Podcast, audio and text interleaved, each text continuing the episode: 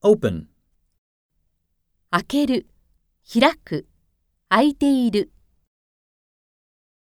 Mr. Endo opened the door slowly and came into the classroom.